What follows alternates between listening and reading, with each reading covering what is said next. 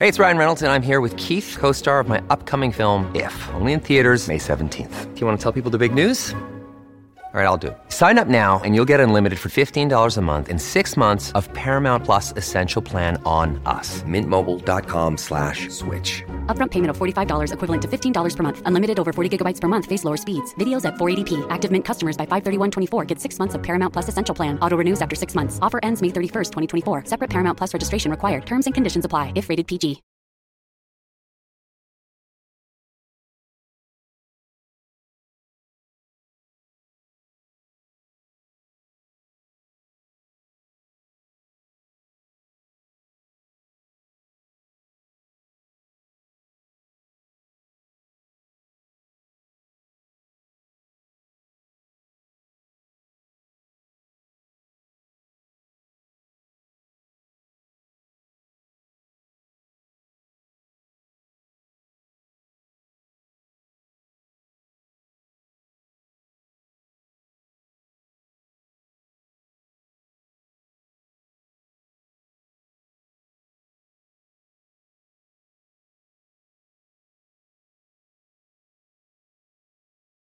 Hoy hablamos de ilusiones y de sueños, de lugares posibles e imposibles para perderse y darse cuenta de que en el fondo nuestra felicidad está más cerca de lo que pensamos, de destinos, de hoteles, de experiencias. Hoy hablamos de viajes y para ello cuento con el que más sabe, el director de Condenas Traveler, David Moralejo. Hola David, bienvenido. Hola, muchas gracias. Bueno, eso de que el, que más sabe. Por lo menos en el título sí, porque oye, ser director de la revista Condenas Traveler pues me parece que, dice mucho. ¡Qué presión! oye, además empezamos, como sabes, siempre estos capítulos eh, de mi podcast por recomendaciones de restaurantes. Eh, tú eres foodie, eh, no, me gusta especialmente esa palabra, pero la verdad es que no se, me, no se me ocurre otra mejor. Gastrónomo, tú eres gastrónomo y, y aficionado a, también, ¿no? A los buenos sitios, así que David, te dejo que nos hagas algunas recomendaciones. Pues eh, es que la tengo muy reciente, entonces eh, voy a decir que suena muy exótica, eh, pero nunca la he recomendado antes. he estado de vacaciones en, India y, bueno, he comido, mm, no te lo explico de, de bien, de alucinante en mil sitios, pero justo el último día antes de volvernos y con el agobio este que tienes que coger el avión después de tantos días desde Bombay y tal, em, me descolocó un poco ir y era como que de esto que no quieres ir, que te está descuadrando, pero teníamos una reserva en un sitio que se llama Mask, que está considerado el mejor restaurante por 50 Best, el mejor restaurante de India y uno de los mejores de, Asia. Y fue alucinante, de principio a fin. O sea, todo ese agobio que tenía de, ay, tenemos que ir al aeropuerto enseguida, tal, y al final me da igual, pierdo el avión. O sea, impresionante el chef, que es un tipo encantador, eh, la cocina, mm, bueno, bueno, impresionante. Y, me he quedado con eso y digo, mm, lo voy a compartir lo primero, porque supongo que habrá muchos grandes conocedores eh, que sepan de la existencia de, de este chef y este restaurante porque, bueno, es el más famoso de India, pero es verdad que tampoco se viaja tanto a... Y, menos a Bombay, ¿no? No es un destino eh, tan habitual como Rajasthan o, no es tan turístico, ¿no? Eh, bueno, pues lo recomiendo. Si, tienes una locura si me da el... Pues ya sabes. si me da la ventolera me voy para allá. Eh, he visto que además en Condenas tenéis una ruta de indios por Madrid en la web, así que para quien no se pueda ir a la India que se meta en la ruta de, de Condenas. Bueno, yo conocí cocina india sobre todo en, Londres, que ahí, bueno, pues está a la orden del día, también es un buen destino, ¿no? Para, comer pues eh, indio y, es verdad, ¿no? Que cada vez más, y es un gusto, no sé si tú tienes esa perspectiva, pero, pero es más democrático, ¿no? Y, va siendo más alcanzable, la gente se, se anima más, ¿no? Antes era algo como muy de nicho pero ahora cada vez más incluso la gente cocina en su casa un pollo al, curry, ¿no? O con algún tipo de salsa india. Yo soy muy fan de las especias y soy mm, bastante regular cocinero y uso todas. Siempre levanta un plato. así es, así es. Oye, David, y mm, vosotros sacáis muchas experiencias también, ¿no? únicas, irrepetibles, también gastronómicas en, en Condenas Traveler. Eh, de hecho, no sé dónde te escuchaba yo, que una de tus mm, experiencias más, em, digamos, eh, memorables que has tenido era tomarte una tostada con arenques en una caseta de pescadores a orillas del Báltico. Em, eh, ¿qué, qué, qué experiencias has tenido gastronómicamente? Hablando, hablabas de esta de más, ¿no? Pero, pero estoy segura de que tendrás, bueno, un montón de anécdotas. Pues mira, esa que has dicho es tan, tan, tan simple eh, que, para mí es maravillosa porque fue un caseto de, pescadores eh, caminando por la playa en Arenschub, en, en el Báltico alemán. Y bueno, simplemente ahí había café de filtro Mm, y arenques ahumados y pan. Entonces, eh, y mantequilla. Y me pareció el mejor desayuno del mundo en ese momento. Luego hay, siempre hay mejores desayunos del mundo. Pero ese, pues, para mí fue inolvidable. Eh, mira, justo el otro día unos compañeros de Traveler Italia me preguntaban también por otro recuerdo y, recordaba eh, hace muchísimos años, ni siquiera estaba en Condenas Traveler,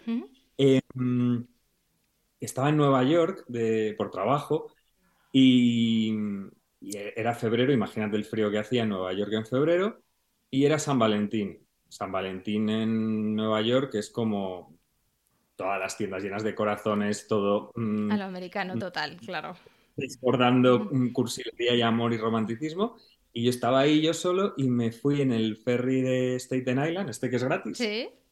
Y, y me fui a pasear por Staten Island y, me senté en un bareto lleno de corazones, lo habían decorado, estaba el bar vacío y me sentí en una película total y me pedí una sopa de almejas, la, clam soup, eh, y la señora preocupada porque estaba yo solo el día de San Valentín y se sentó conmigo la camarera y era todo como una película de John Cassavetes o algo así.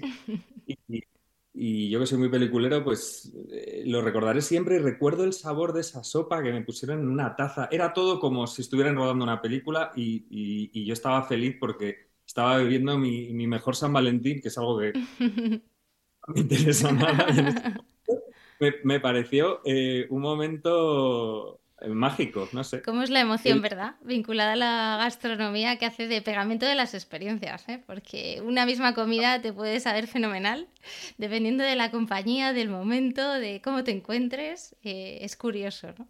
Como para no, ¿Y cómo recuerdas más mm. una simple sopa que, que no tenía ningún valor especial, ¿no? Pero cómo la recuerdas por encima de otras cosas más grandilocuentes, a lo mejor. Es verdad. Oye, David, ¿y tienes ahora algún sitio así que tengas ganas de ir en el radar? Eh, con esta locura ¿no? de, de, boom gastronómico que estamos viviendo, especialmente en España. Pues mira, con, los... Bueno, de España... Bueno, eh, el extranjero. No sé por qué me, da, me ha dado con el extranjero. Tenía muchas ganas de viajar después de la pandemia. Eh, porque estaba pensando en el restaurante este de las Islas Feroe que se ha mudado mientras termina. Sí, sí, este sí, el famoso. Ahora no me viene el nombre, no nos vendrá a lo largo de la conversación. Y, ahora se ha ido a Groenlandia y estoy como emperrado en que quiero ir a Groenlandia.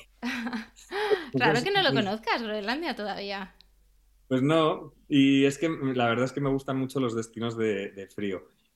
Y luego de España, ¿sabes cuál no conozco? Y mira, iba a ir justo cuando tenía previsto ir a ver a unos amigos en el País Vasco, justo cuando, cuando el, tema del confinamiento, de la pandemia, que el marzo, y es eh, Arrea, de, de, Dorta, el chico que estaba en A Fuego Negro hace muchos años en Donosti. Sí, en Donosti, y de pinchos montó este restaurante en, los montes eh, de Álava y pensaba ir y tuve que cancelar, eh, cancelar todo porque nos teníamos que quedar en casa y lo tengo pendiente y me apetece muchísimo. Se llama Arrea. Y a ver si Mira, ya lo he encontrado, se llamaba Cox, el, que decías de, Islas Feroe. Así es, venga, pues quedan ahí en las notas también del capítulo. Bueno, David, para quien no te conozca, que serán pocos, eh, redactor jefe en tapas, el glamour, unidad editorial, profesor de escritura creativa. Bueno, me he metido en tu LinkedIn y digo, bueno, es que como me ponga a hablar de la trayectoria de David, te has recorrido todos los grupos editoriales españoles Eh, ¿Qué te ha llevado hasta aquí a ser director de Condenas Traveler? Eh, pues los años, claro, la trayectoria. Pero si eres muy joven. Bueno, ya cada vez menos. Eh, pues, ¿qué me ha llevado? Pues, pues la vida. Mira, eh, la verdad, eh, trabajar mucho. Si esto sirve para que nos escuche gente con ganas de mundillo, pues al final nos conocemos mucho porque hemos ido en paralelo y cambiando, saltando. Me refiero a ti, que mm. al final hemos ido, bueno, pues, pues trabajar y creer que cada salto es hacia adelante y nunca hacia atrás. Y, bueno. Mm, tú has hecho muchos saltos, o sea, tú sí que has, arriesgado, ¿no? He arriesgado, o sea, cuando he visto que he tenido la suerte de que he, podido arriesgar yo, mm, te digo que soy una persona em, que tiene muy poca ambición en, lo económico. O, o sea, quiero decir, eh, siempre he tenido más ambición de estar feliz y bueno, es una suerte poder decirlo y no quiero que suene, pero es verdad que, incluso he, hecho saltos que me hicieron perder poder adquisitivo, o sea, que, ha habido saltos que, parecían que eran hacia atrás, pero en realidad yo sabía que eran hacia adelante porque tenía que romper con cosas, romper. Y bueno, ahora ya creo que no, no estoy para saltos porque llevo siete años en, voy camino de siete años en Condenas Traveler y te puedo asegurar que mm, estoy mm, tan, tan, tan ilusionado como el primer día, no más. O sea, es verdad, o sea, es, eh, creo que también el momento de la pandemia fue un corte en un trabajo que estábamos haciendo eh, de desarrollo, cambio, que hemos vuelto a retomar, el equipo es fantástico, nos lo pasamos muy bien y disfruto mucho. Entonces, eh, bueno, pues aquí estoy. Y sí, no, además viendo tu trayectoria, veía que, incluso había saltado de los medios a ser, a, ser escritor, ¿no? A dedicarte a la, escritura, que es curioso, ¿no? Porque suele ser al revés. Pues mira, ese fue un salto mortal, iba a decir. Eh, eso fue una necesidad, ¿no? De, romper con, con, una primera etapa profesional eh, más joven y que fue muy rápida y fue de repente eh, pues ciertamente exitosa para lo joven que era y como que se me cayó todo un poco encima, como que no quería seguir en esa rueda y me apetecía ser más libre y escribir una novela y contactar más y conectar más con el lado cultural que siempre me ha atraído y siempre ha estado muy cerca. Al final he hecho muchos, muchos contenidos también en muchas épocas de moda, pero mm, de gastronomía evidentemente, eh, de, de cultura, música, cine y necesitaba sentirme un poco bohemio. Es algo que, que, que, que echo de menos en el sentido de que, a ver, yo siempre digo que soy muy poco periodista y, y, soy muy, no sé si tan escritor me suena un poco demasiado, pero, pero sí que me encanta contar historias y, y ser un poco literario. Entonces, eso es algo que retomaré. Pero ahora no estoy en ese momento porque mi cuerpo y mi cabeza y mi todo está en, mi trabajo que me encanta. Bueno, pero en Condenas eh, Traveler, en tus editoriales, hay mucho también de literatura y se nota la pluma, ¿no? Y también esa parte del corazón escritor. Bueno, yo creo que está ahí, claro, y se me escapa. Me lo digo, tipo, digo, si yo periodista soy malísimo. yo no cuento historias, ¿no? Yo hago historias, yo creo las narrativas.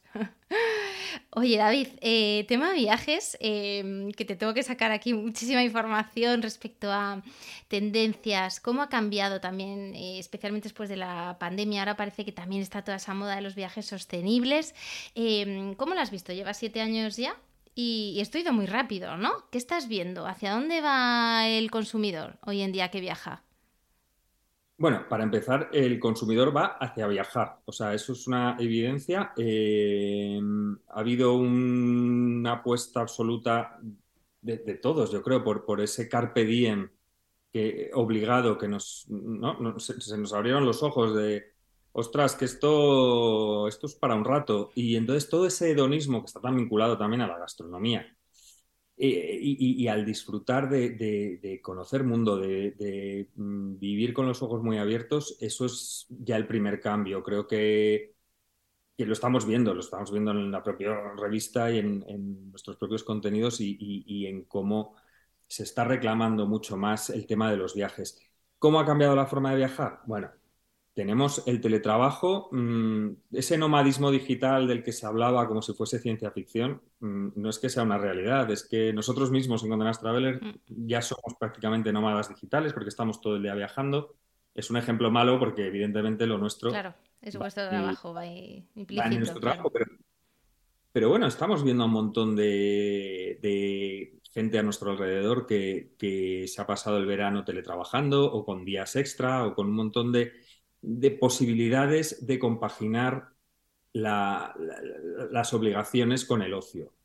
La sostenibilidad, evidentemente, es más que una moda y, es una necesidad de, ser un, poco bastante mejores. Me ha sorprendido, por ejemplo, ahora en la India, en, la zona de Kerala, estuve en, unos hoteles de un grupo local allí, nada excesivamente lujoso ni, y tenía, estaban haciendo un trabajo de sostenibilidad tan bestial eh, y tan, tan evidente como mm, las hojas que caían las recogían y las tenían en cestas de compost.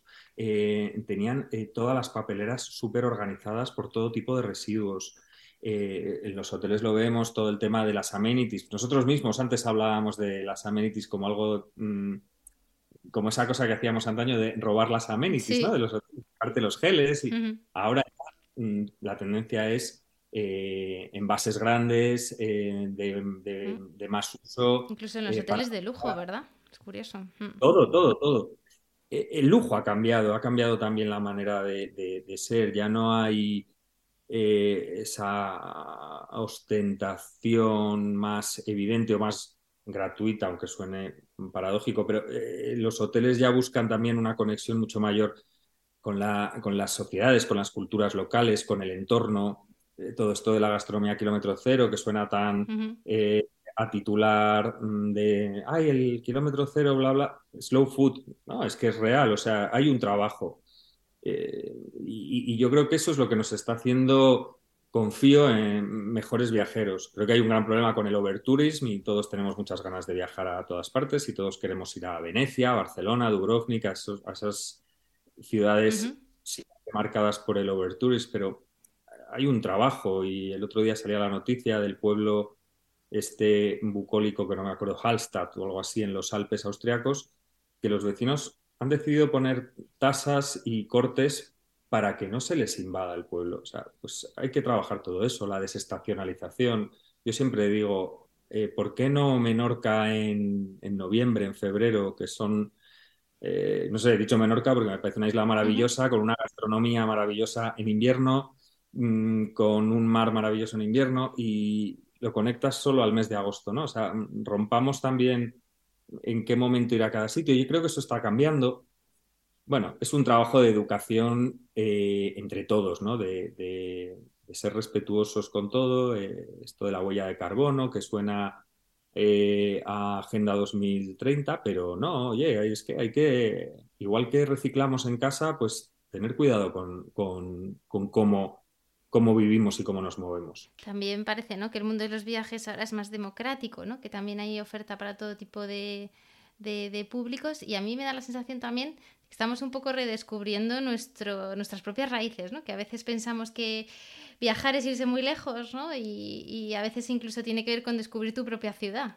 Bueno, eso mm, creo que también volvemos, la pandemia al final es el, punto de inflexión, entonces vuelvo a ella eh, porque nos sirvió para reconciliarnos y recuperar mucho más también todo el tema del turismo de interior, creo que España es un país que históricamente nos hemos centrado mucho en, el turismo de sol y playa, en atraer extranjeros eh, y, no nos hemos preocupado, creo que tanto por el valor de lo que tenemos dentro, al contrario que nuestros vecinos de Francia, Italia, siempre pongo el mismo ejemplo, que ellos tienen su Provenza, su Toscana y nosotros mm, lo más que sabemos decir es eh, Teruel es la Toscana española. No, Teruel es Teruel y es Matarraña y los picos de Europa son los picos de Europa y Arribes del Duero y, las, eh, las Bárdenas y, la Sierra de Úbeda, yo qué sé, hay tantos sitios maravillosos y tenemos que creérnoslo nosotros, yo creo que ha habido un crecimiento enorme de, y nosotros desde Condenas Travelers lo hemos defendido desde, desde el día uno y ahí sí que lo digo desde que, bueno, la primera portada que hice fue con King Gutiérrez en mitad de un campo seco amarillo castellano y fue como esa declaración de intenciones de poner en valor eh, un pueblo de Valladolid, de Albacete, de Badajoz o de Huelva y, si coges el último número de Condenas Traveler, vas a ver que, en portada pone Botswana, Huelva, eh, Sabana, mm, no sé qué más destinos hay, pero que están al mismo nivel. O sea, para mí es un viaje tan maravilloso ir a Huelva como ir a Botswana. Eh, ¿Por qué no? O sea, hay romper eso también y que el lujo de la experiencia está en cualquier lugar al que, eh, al que puedas ir, quieras ir o, tengas ese momento para visitar o esa, ilusión. ¿no? Aquí eh, me das pie para preguntarte por todo el tema de lujo. en, en, Traveler, claro, saquéis esos destinos eh, imposibles, ¿no? Y me recuerda un poco a las revistas de moda cuando te sacan la pasarela y, el photoshooting con, con eh, diseños de Dior y dices, nunca me podré comprar eso, pero bueno, me inspira, ¿no? no sé si en parte también es un poco lo que se busca en la, en la revista y un poco en la comunicación que hacéis, combinado, como decías, ¿no? Con, con ese viaje más asequible eh, mostrando pues eso, ¿no? Hoteles que sabes que nunca, nunca te podrás pagar, ¿no? Pero o que al final pues son para unos muy pocos. Bueno, eh, sí. Eh, mira, precisamente fue, fue Vogue la primera revista del grupo Condenas que mm, fue hasta polémico, fue la primera en mezclar firmas de alta gama, o sea, de grandes nombres, Hermes, Chanel, Gucci, con eh, un pretaporter mucho más eh, asequible y cercano, el de cualquier tienda que podamos comprar cualquiera aquí. Y fue polémico, ¿no? En un primer momento, hace muchos años. Con The Traveler hacemos lo mismo, o sea, al final, desde luego que hay hoteles para soñar, eh, para unos pocos. También piensa que de la misma manera que hay mucha gente que... Y chicas que ahorran para ese bolso de esa marca que tal, Em, gente que ahorra para ir a comer a diverso, a un sitio, eh, eso existe mm. y, pues también en el mundo de los hoteles hay gente que ahorra para ir mm, ese cumpleaños eh, a la Mamunia o a un hotel emblemático, ¿no? Eh, la gente también hace ese esfuerzo. Evidentemente son hoteles de altísimo poder adquisitivo que mezclamos, para nosotros hay un solo filtro que es el de la belleza, la emoción hemos sacado y sacamos hoteles maravillosos que son eh, hotelitos rurales. No te voy a desvelar dónde voy la semana que viene, pero te puedo asegurar que cualquiera de los que nos escuchan, y te lo aseguro, eh, podría, podría pasar un fin de semana allí. Es muy económico y no se conoce todavía y es precioso. O sea, al final eh, y hay hoteles también carísimos que no son bonitos, ¿eh? Oye, ese hotel, bueno, esto, este podcast se publicará en 15 días, ¿eh? O sea que si quieres me lo puedes decir. que si no voy a tener a todos los escuchantes aquí escribiéndome, ¿qué hotelera? Ah. ¿Qué hotelera? Bueno, lo pondremos en las notas cuando salga. Y así se tienen que leer el script del, del podcast. Eh, y, respecto a los destinos, eh, David, eh, te escuchaba el tema de la tostada que me hacía mucha gracia eh, y otras muchas experiencias ¿no? que, has vivido. te preguntaba también, ¿no? por tu experiencia más notoria, ¿qué destinos en sí te, te han marcado? Hablabas de la India, no sé, ¿cuáles serían ¿no? esos destinos fetiche que dices sí o sí? hay que ir ahí. This episode is brought to you by Reese's Peanut Butter Cups. In breaking news, leading scientists worldwide are conducting experiments to determine if Reese's Peanut Butter Cups are the perfect combination of peanut butter and chocolate. However, it appears the study was inconclusive, as the scientists couldn't help but eat all the Reese's. Because when you want something sweet, you can't do better than Reese's. Find Reese's now at a store near you. Eh, bueno, yo creo que hay que ir a Nueva York. Mm, es un destino que ha ido mucha gente. Yo habré ido, no sé, 25 veces y creo que hay que ir. O sea, no sé si suena facilón, pero es una maravilla. Y cada vez que vas, un Nueva York diferente, ¿verdad? Porque corre todo tan rápido en esa ciudad. y a mí me parece esa decadencia con, esa mezcla de, tanto, de, eh, me, encanta. La verdad es que es un... Em, destinos que me han impactado, bueno, me impactó muchísimo hace bastantes años Camboya. Sé que ha cambiado bastante, que, ha ido también evolucionando también de cara al, al turismo, pero fueron tres semanas en Camboya que me pareció un país fascinante eh, tengo muy buen recuerdo de Kuala Lumpur, de Malasia, pero Kuala Lumpur fue una ciudad que me gustó mucho. Eh, mm, mm, mm. y bueno, ya te digo que, soy muy Atlántico Norte y ese viaje del Báltico lo recomiendo muchísimo porque además es muy desconocido. O sea, es el Báltico alemán y encima fui en noviembre y es como no sabían ni prácticamente ni inglés allí. O sea, te entendías fatal y esa emoción de de estar como perdido del mundo, pero tan cerca al final, pues estás aquí al lado. Eh, chulo, Finlandia también me gustó mucho. Eh, ¿Y por España por dónde te sueles perder? ¿O cuáles son esos sitios que repites? Pues mira, eh, a ver, yo siempre aquí tengo mi, mi barrer para casa, que, bueno, por parte de, de mi familia paterna, proceden de Arribes del Duero y tengo una casa allí y es una zona que recomiendo mucho porque es preciosísima. Mm, tengo la suerte de, que allí se criaron mis abuelos y, entonces pues, pues lo conozco y lo recomiendo. Es, esa España vacía donde, donde, el viento da la vuelta y, es muy bonito. Y hay unos vinos maravillosos, eh, aceites, es muy curioso porque tiene un microclima mediterráneo forjado por, por el propio cañón del río. Y bueno, me encanta. Me encanta, es que me encanta ir a todas partes. Adoro Baleares, adoro ir al País Vasco, voy un montón. Eh, a Cataluña, estuve en la Cerdaña hace unos meses por trabajo y me fascinó. Galicia, es que no sé, me encanta todo. Difícil elegir. Todo. Y encima no quiero quedar mal con... con las oficinas de turismo, van a decir. A ver si me menciona. Pero no, es verdad que, disfruto mucho de todo y, a ver, yo date cuenta que también con The Nas Traveler somos siete ediciones en todo el mundo y, mi tarea en todas las reuniones que tenemos semanales y trabajamos en equipo todos los países. Mi tarea es defender España, con lo cual mm, te juro que me, me, dejo la piel como embajador del último rincón porque, porque es mi tarea y claro, me, me enorgullece y, y, defiendo Portugal también, ¿eh? porque me encargo un poco de España y Portugal, ya sabes, soy muy ibérico y además que todo el mundo que me sigue sabe que tengo predilección por Portugal, pues tampoco la voy a ocultar, eh, me encanta. Qué bueno. ¿Y qué es un buen viaje para ti, David? ¿Qué dirías que qué componentes tiene que tener?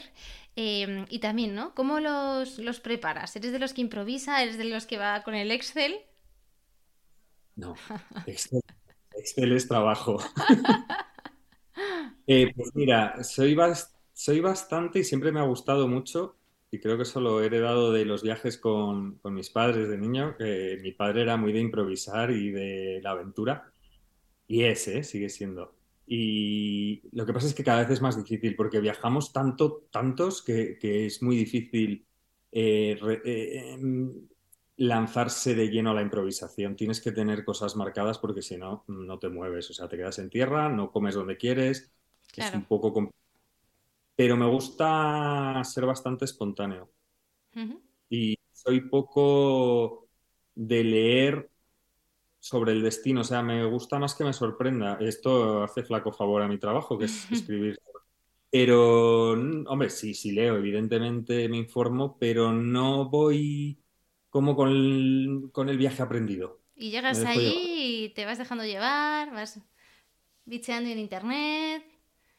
Debo decir que me sienta incluso un poco mal eh, el tener la reserva de un sitio, que a veces la tienes, porque es como, ya, pero ¿y si de repente voy por la calle y me encuentro otro sitio que me gusta más? O de repente surge otra cosa, o surge una excursión, o eh, me, da rabia tener todo demasiado organizado. Em, ¿Qué destinos tienes pendientes? ¿Hay alguno que, tengas en el radar? Eh, pues mira, tengo desde pequeñito yo tenía, tengo una tía que fue azafata de vuelo y ella iba mucho a Alaska. Y ah. entonces me traía, era la cosa más exótica, imagínate, eh, en los años 80 y yo iba con mis sudaderas de Alaska. Bueno, o sea, eras el que más molaba del cole, vamos.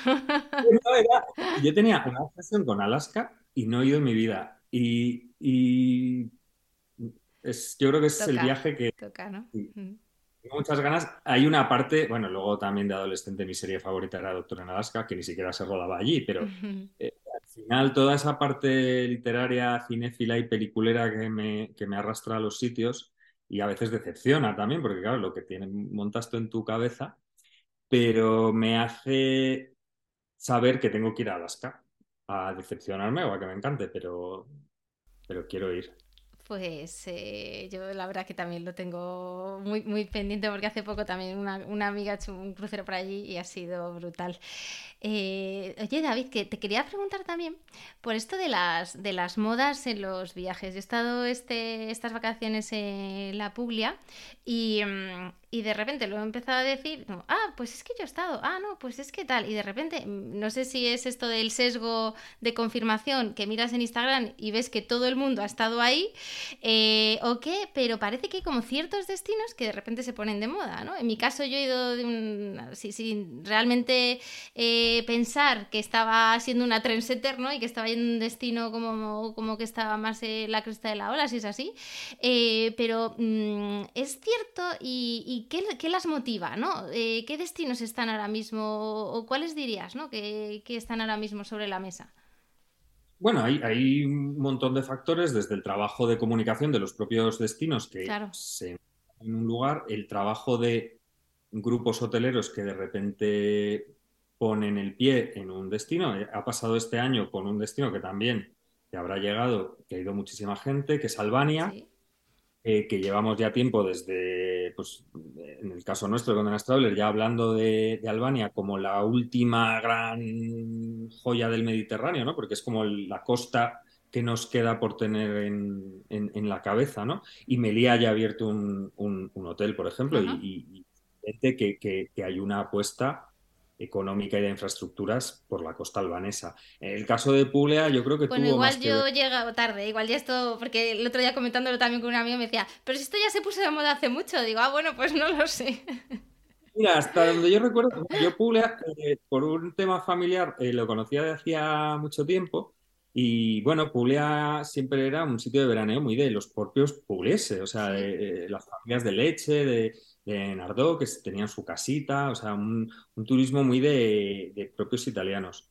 Eh, yo creo que, que una de las claves fue cuando abrió Borgoñacia, un superhotel eh, que tuvo grandísimo eco en, medios internacionales como Colmenas Traveler, una gran apuesta de hotelería de lujo, que se casaron allí Justin Timberlake y Jessica Biel. Eh, el efecto que hace. Y luego Helen Mirren, que mm, vive allí y no sé si estuviste en su bar, eh, hacia Balboa, y un parecito allí. Eh, empezó a sonar mucho como destino, nuevo destino top. Eso los italianos lo hacen muy bien. Empiezan a poner de moda un, un destino y a, hablar de, ello y, y bueno, pues, pues al final son miles de factores. Y luego hay series, ¿no? Como White Lotus que de repente dices, joder, qué ganas de irme a, a Sicilia. Las de Sicilia mm, no normales. O sea, eh, creo que a mí me contaron que el, hotel donde se rodó, el Four Seasons, mm, vamos, no tiene reservas hasta no sé cuándo. O sea, y además, mm, precios desorbitados, la isla hasta arriba. Sicilia siempre ha sido Sicilia, pero fíjate lo que puede mover una serie. Fíjate, sí de White Lotus, digo, están, de hecho, en la primera temporada hablaban de Condenas Traveler, decían, ay, este hotel lo he leído en Condenas Traveler. y en el equipo decíamos, es que es, nuestra serie. Qué bueno. También supongo que el mundo de los influencers, ¿no? Aquí eh, mueven mucho los destinos, muchos invitados, claro, por, por, oficinas de turismo y agencias que están detrás, pero también de otros influencers aventureros. ¿Vosotros cuánto, ¿Cuánto os pesa el mundo influencers y también un poco cómo es tu visión de todo ese ecosistema? Bueno, mm, a ver, nosotros, claro, yo también te digo, nosotros somos influencers, o sea, Condenas Traveler como medio eh, acumula millones de seguidores entre todas las cabeceras y todo lo que generamos. Eh, luego hay creadores de contenido, eh, influencers que están especializados en viajes. Hay con algunos que, que si trabajamos mm, y que nos ofrecen pues destinos o que incluso creamos acuerdos por, parte, por una parte ya más comercial, más publicitaria, pues a lo mejor hay una oficina de turismo que, que nos dice, oye, pues nos gustaría con algún perfil de este tipo, pues quiero a alguien de unos 40 años, que no sé qué, o mm, chica, chico, pareja, mm, eh, familia. Y nosotros nos movemos con unos perfiles siempre que estén totalmente 100% vinculados a nuestros valores de marca. O sea, eso sí, no, mm, yo no miro followers o no miro em, sino que miro también que haya una cercanía y una proximidad con lo que nosotros contamos y cómo lo contamos. Luego hay gente maravillosa que, no tiene que ver con lo que hacemos nosotros. Eh, y luego, bueno, pues como en todo, yo creo que hay polémica con, estas cosas, pero bueno, como en todos los trabajos, yo creo que ya el 2023 eh, ya nos ha dado tiempo suficiente para saber, mm, bueno, que hay, que hay gente que, que tiene un talento enorme, que se lo ocurra fenomenal, gente que menos, gente que eh, va más a ver si le sale bien la, historia, si le invitan a tal, si cual, pero nosotros ya te digo, eh, trabajamos con gente estupenda y, nos encanta descubrir a nueva gente también, incluso convertir, eh, porque al final lo que, lo que consigues saliendo en Condena Traveler también es eh, mm, revalorizarte. O sea, a mí me, pasó una cosa muy curiosa con un mega TikToker norteamericano que tenía, yo no sé, los millones de seguidores en TikTok. Era una cosa loquísima y me vino a saludar en, una cena que, ni siquiera estábamos cenando juntos, pero se me acercó porque alguien se lo dijo, tal, emocionado porque, ay, me encantaría colaborar con vosotros. Y yo decía, pero si este chico tiene un emporio ya en sí mismo. Pero claro, al final el valor de marca. pues, y eso pues también te enorgullece. Y dices, jo, pues al final un chaval jovencito que lo está petando y que de repente eh, tiene ese sueño de poder publicar también en una cabecera así. Entonces yo creo que todos, todos cabemos y lo importante es hacerlo bien y tener muy claro hacia dónde quieres ir. Claro, también es, entiendo que es un juego de suma positiva, porque todo lo que sea que crezca el sector de viajes, que la gente que le genere inquietudes, que, que, al final pues se visibilice esos destinos, ¿no? Pues oye, eh, es el, campo, ¿no? Que se va agrandando y donde pues Traveler tiene su y ocupa su lugar. Claro, y al final hay muchos targets ahora mismo, o sea, ni, ni tú desde tu podcast puedes querer eh, llegar a todos los targets, ni yo, hombre, claro, quieres llegar a cuanta más gente posible, pero al final eh, es muy bonito ser nicho. Es una palabra un poco fea lo de nicho, pero a mí me, gusta mucho concentrarte en, quienes sabes que son tus, tus, oyentes, tus lectores, tu audiencia y bueno, pues, pues al final se va sesgando y, ya se ha visto también que, lo masivo es mucho más complicado. Ya atrás quedan los, las audiencias millonarias en las televisiones en las que los intermedios ponían todos los anuncios que eran para toda la familia, ¿no? Mm, para niños, padres, madres, abuelos, abuelas. Eh, ahora ya todo está sesgado, toda la información y cada uno decide un poco, ¿no? A la carta, con las redes sociales, con todo. Y eso es, eso es bonito también de, vivir y, te hace adecuar tu discurso y, irlo, ir forjando y aprendiendo de, manera recíproca. Mm. ¿Y cómo ves tú el sector editorial, de David? ¿Cómo está evolucionando también? ¿no? Porque está todo, bueno, y ahora sois también un referente en el mundo digital, la web.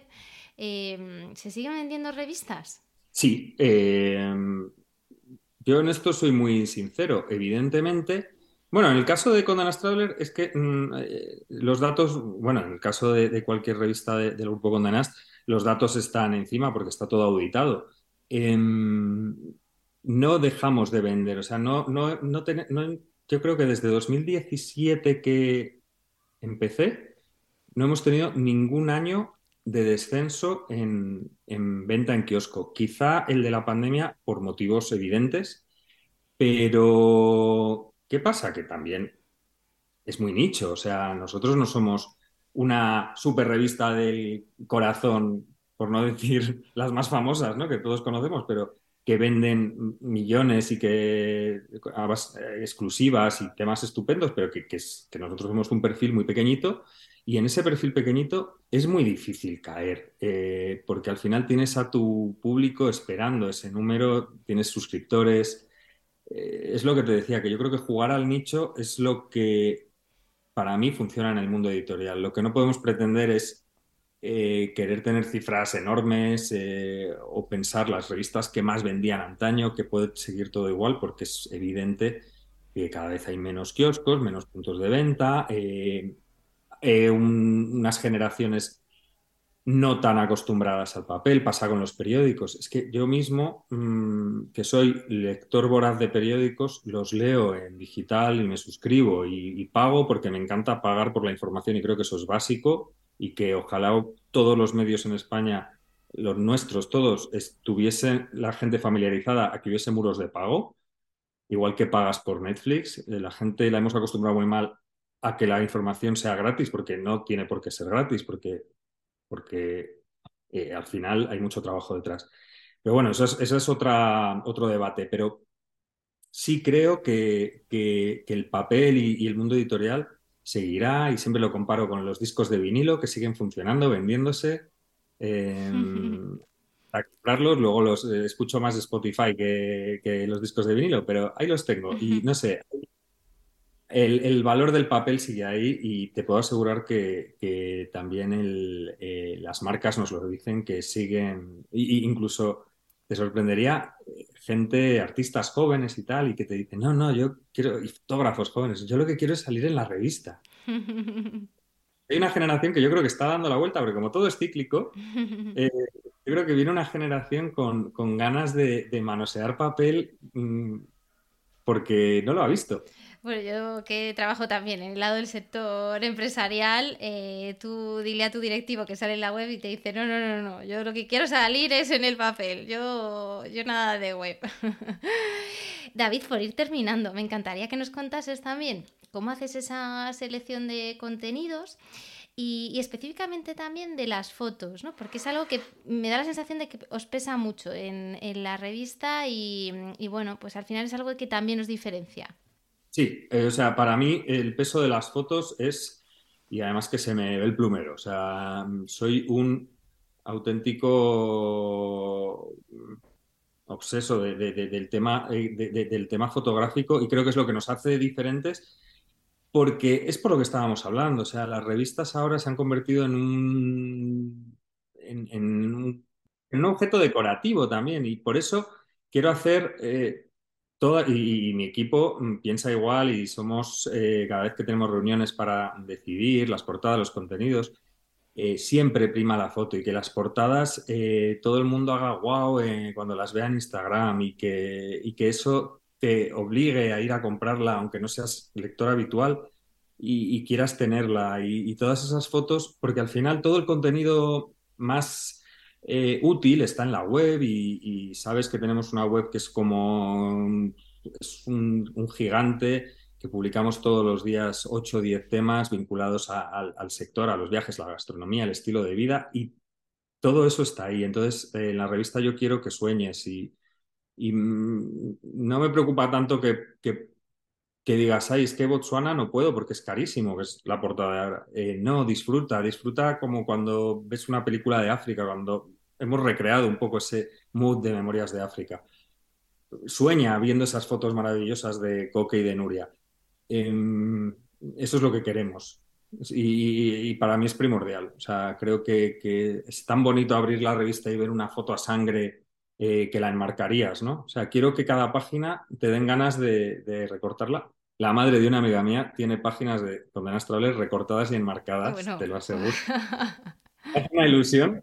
Me da pena cuando la recorta, digo, ay, pero luego una mujer muy mayor y le encanta poner fotitos de... de la revista. Por cerrar, eh, sí que me gustaría que nos dejases eh, qué es para ti viajar y qué significado tiene, que seguro que es algo como más, más personal. Y, aquí pues dejamos la, la entrevista, David, ¿qué es para ti viajar?